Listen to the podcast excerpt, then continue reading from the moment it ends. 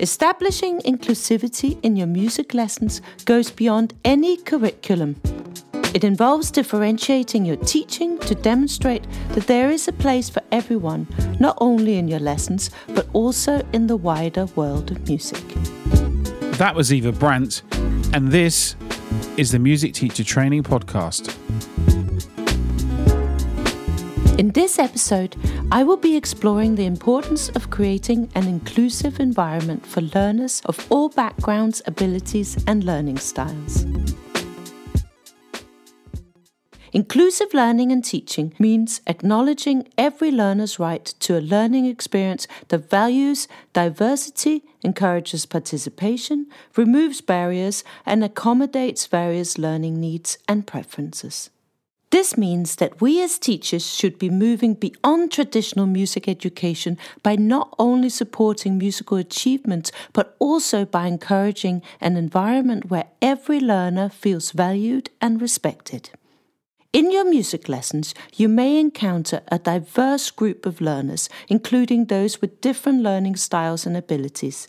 This may include auditory and visually impaired learners, learners with developmental disabilities such as autism and ADHD, or physical disabilities due to injuries, illnesses, or medical conditions like cerebral palsy, MS, or epilepsy. You, as the teacher, could start by ensuring that any learning materials you provide, such as sheet music, practice resources, and instruments, are accessible to learners of all abilities. This could include making adjustments to instruments in advance and providing resources in different formats, such as Braille and large print. Some of your learners may also experience challenges related to executive functioning.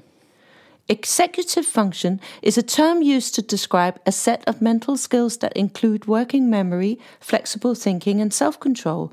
This means that learners who struggle with these skills may experience difficulties in managing emotions, task organization, attention, memory, multitasking, and socially appropriate behavior. We will be exploring how music can help improve brain functions in more details in a later episode.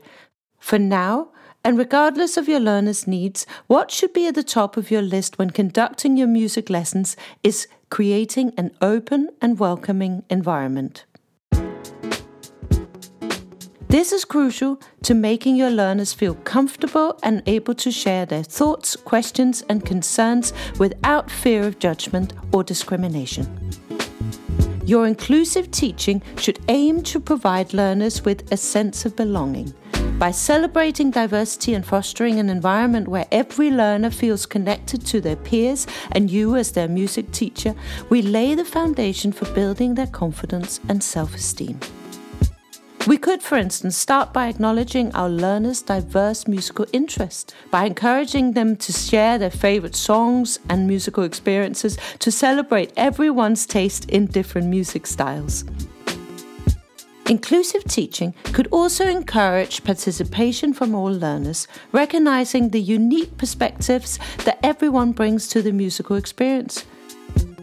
Here, a method called active listening can be used as a valuable tool. Active listening is listening with the intent to understand the other person fully, rather than listening to respond. Active listening is well known to foster empathy and understanding and can help you adapt your teaching methods to meet more diverse learning needs.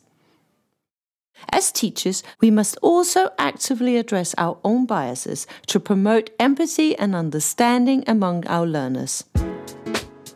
Imagine a teacher who has a strong personal preference for classical music and views it as the pinnacle of musical achievement. In this case, the teacher might unconsciously favor learners who excel in classical music and show less enthusiasm and appreciation for other musical genres such as jazz, hip hop, or folk music.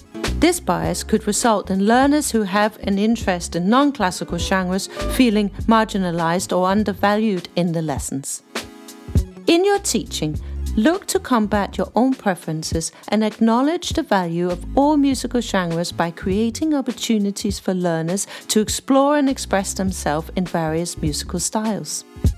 A useful approach to creating an inclusive learning environment is to work at boosting and maintaining learner motivation by recognizing and celebrating the achievements of your learners.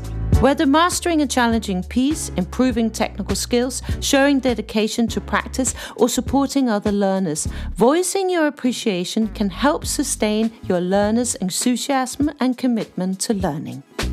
In summary, inclusion is about the how the creation of an environment and culture that enables all learners to participate and thrive and should be seen as an important cornerstone of our teaching practice.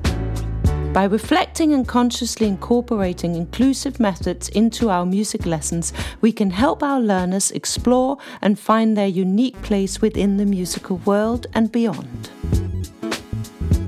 Thanks again for listening, and please be sure to hit that green bell, follow, and subscribe for more episodes and for more information on music teacher training.